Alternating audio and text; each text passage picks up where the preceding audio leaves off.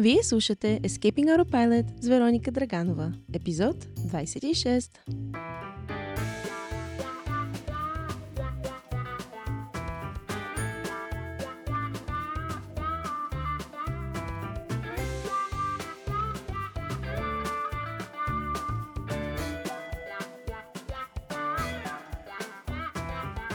Здравей, мили слушателю! Да, ти, който току-що откри този подкаст. Случайност? Не вярвам. Има нещо тук за теб, нали? Ако не откриваш точно това, за което си дошъл, нека го създадем заедно. Направи своята заявка за тема и ще я разгледам. А ако вече си фен, страхотно. Стани част от нашето общество с един единствен клик, като ни последваш. А пък ако искаш, може да оставиш и рейтинг. Твоята подкрепа е много, много, много значима. А ако споделиш подкаста с приятел, цена няма да имаш. Днес продължаваме с част 2 по темата от предишния подкаст, в който разкрихме 8 заблуди или нещо такова, не знам аз вече как да ги наричам, които се промъкват в мислите ни като едни тихи саботьори. Те изглеждат забележително убедителни, но всъщност не са базирани на реалния начин, по който се случват нещата от живота. Изключително критично е да сме наясно с тези вярвания и предубеждения, за да ги разпознаем в нас самите, когато отсветяват мисленето и действията ни, защото в крайна сметка това директно решава какво ще постигнем в живота си. Днес на първи ред излиза нещо доста познато за повечето от нас, а именно предубеждението, породено от нашата завист и ревност. За добро или лошо, всички използваме своите социални кръгове и хората около нас, за да определим нашето относително класиране в различни аспекти от живота. Давала съм подобен пример и в предишен подкаст епизод. Да речем, че аз статирам своята страница в Инстаграм едновременно с някой друг мой познат. Ангажирана съм с развитието на платформата и работя много усилено, за да я направя успешна. И въпреки това, страницата на моя познат върви по-добре в сравнение с моята, защото има повече последователи, публика, която е по-ангажирана и така нататък. Тоест, по този начин аз измервам чуждият успех. В мига, в който започна да се сравнявам, изпитвам чувство на неудовлетвореност от собствения си прогрес, какъвто и да е той. Използвам чуждите успехи и постижения като мерило за своя собствен успех и напредък, игнорирайки факта, че всеки следва своя собствен път и няма два еднакви такива. Когато се сравняваме по този начин, често мислим, че не правим достатъчно, дори и реално да правим много, много стабилни стъпки напред и да се развиваме непрекъснато. Да се сравняваме с другите около нас е супер натурално и нормално нещо, което най-вероятно, както почти всичко в човешката психология, има някаква връзка с еволюцията ни и инстинкта ни за самосъхранение. Което означава, че не си лош човек, защото се сравняваш с околните и после имаш някакви чувства по въпроса. Въобще не казвам това. По-скоро подчертавам, че е важно да осъзнаеш, че успехите и постиженията на хората в социалните ти кръгове м- не са мерило за собствените ти успехи.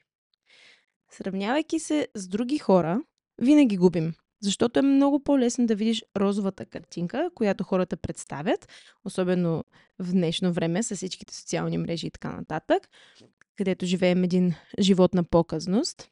И реално нямаме абсолютно никаква представа какво се случва зад колисите. Има един лав, тревата винаги е по-зелена от другата страна.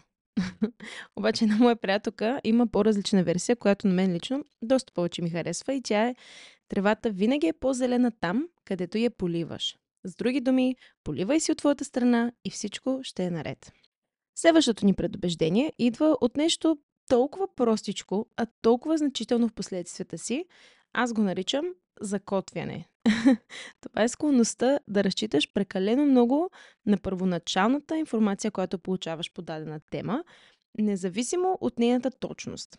Това означава, че сме много по-склонни да вземем първото нещо, което сме научили и да го използваме като референтна точка при формирането на мнението ни за дадено нещо и всяка нова информация минава през този филтър, тази референтна точка. Това, между другото, ме подсеща и за още една предубеденост, която по някакъв начин е свързана с тази, и това е, че често даваме повече значение на дадена информация, просто защото я имаме налична. Тоест, слагаме на първо място информацията, която имаме, вместо информация, която може да е в пъти по-достоверна, но я нямаме, защото не сме се постарали да я потърсим или поради някаква друга причина, но обикновено е просто защото не сме се постарали да я потърсим. Да вземем за пример ситуация, свързана с оценка на имот. Да речем, че тръгваш да си купуваш апартамент и ходиш по огледи, напълно нормално, харесваш си един имот, страшно много те кефи и научаваш от брокера си, че предишният собственик го е купил за 100 000 лева. Тази цифра служи като една котва и въпреки, че от тогава са минали 5 години и пазара вече е съвсем различен, въпреки, че банята е изцяло подновена и терасата е остъклена от продавача и какво ли още не е, тази цифра 100 000 така се запечатва в главата ти, че не можеш някак да преживееш факта, че сега цената е примерно 170 хиляди. Подобни ситуации може да ти попречат да оцениш обективно дадена възможност и евентуално да те накара да я пропуснеш. Следващото предубеждение също е доста интересно. Кръстих го пророческото пристрастие, защото това е грешното вярване, че сме могли да предвидим дадено събитие, след като то вече се е случило. Примерно, да предположим, че за първи път инвестираш в акции на дадена компания. В началото не знаеш дали това е добро решение, като начинаещ инвеститор, който има още много да учи, но изваждаш късмет и след няколко месеца акциите ти значително поскъпват.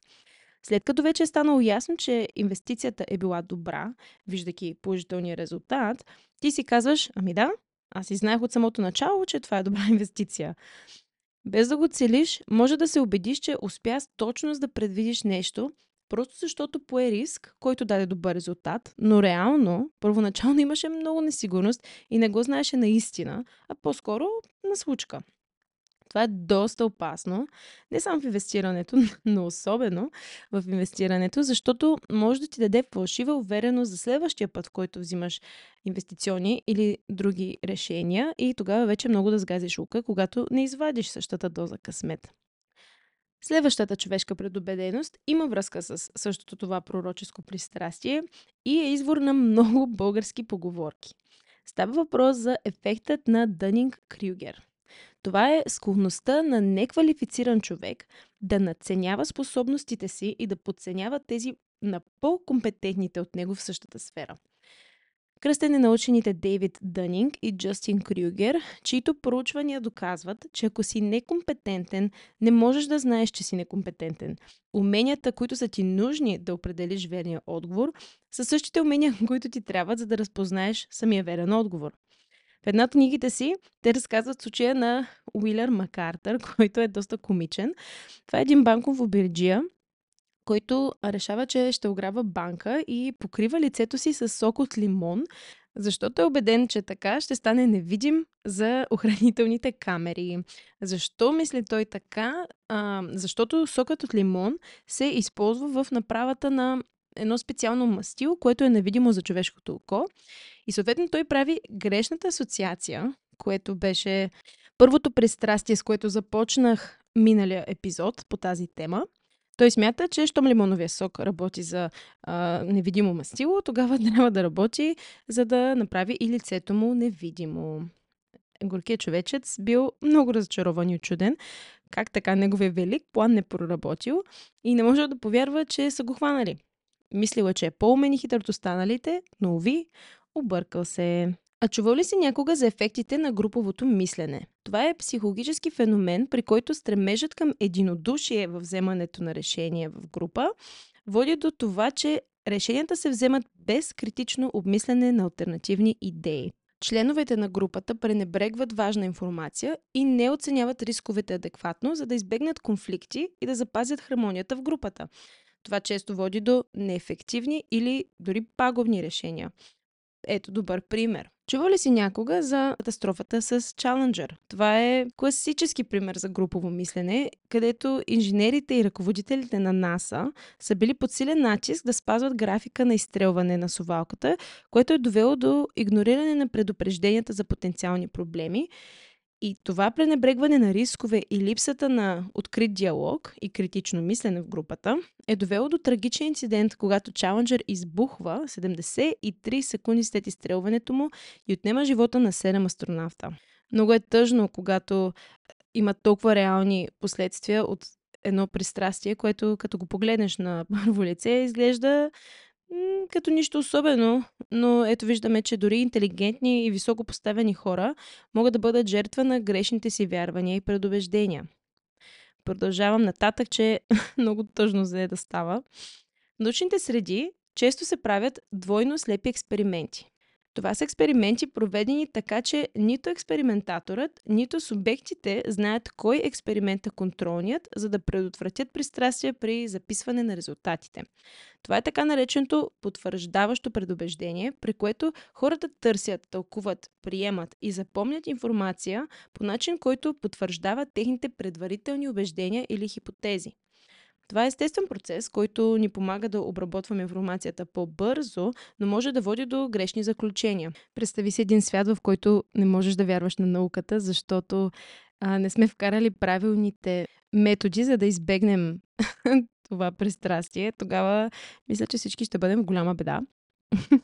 но за да дам един по-ежедневен пример – а, представи си как една жена започва нова диета, за която е чувала много положителни отзиви и смята, че ще бъде ефективна.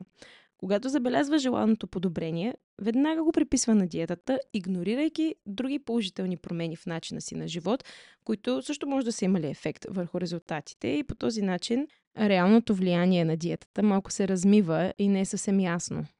Идеята тук е да сме малко по-осъзнати в прочита си на различни доказателства, които така удобно започват да доказват точно това, което ние сме искали да докажем първоначално. Така, ще завърша днешния епизод с може би най-интригуващия феномен до изброените. Поне на мен ми беше най-интересен да го разучавам. Това е именно тегавата ситуация, в която когато кажеш на някого доказан факт, който опровергава неговото убеждение, той не само, че не те послушва, ами става още по-уверен в това, което е вярвал до сега. Сякаш, колкото повече се опитваш да го убедиш в обратното, толкова повече той се вкопчва в идеите си. Не можеш да не познаваш такъв човек.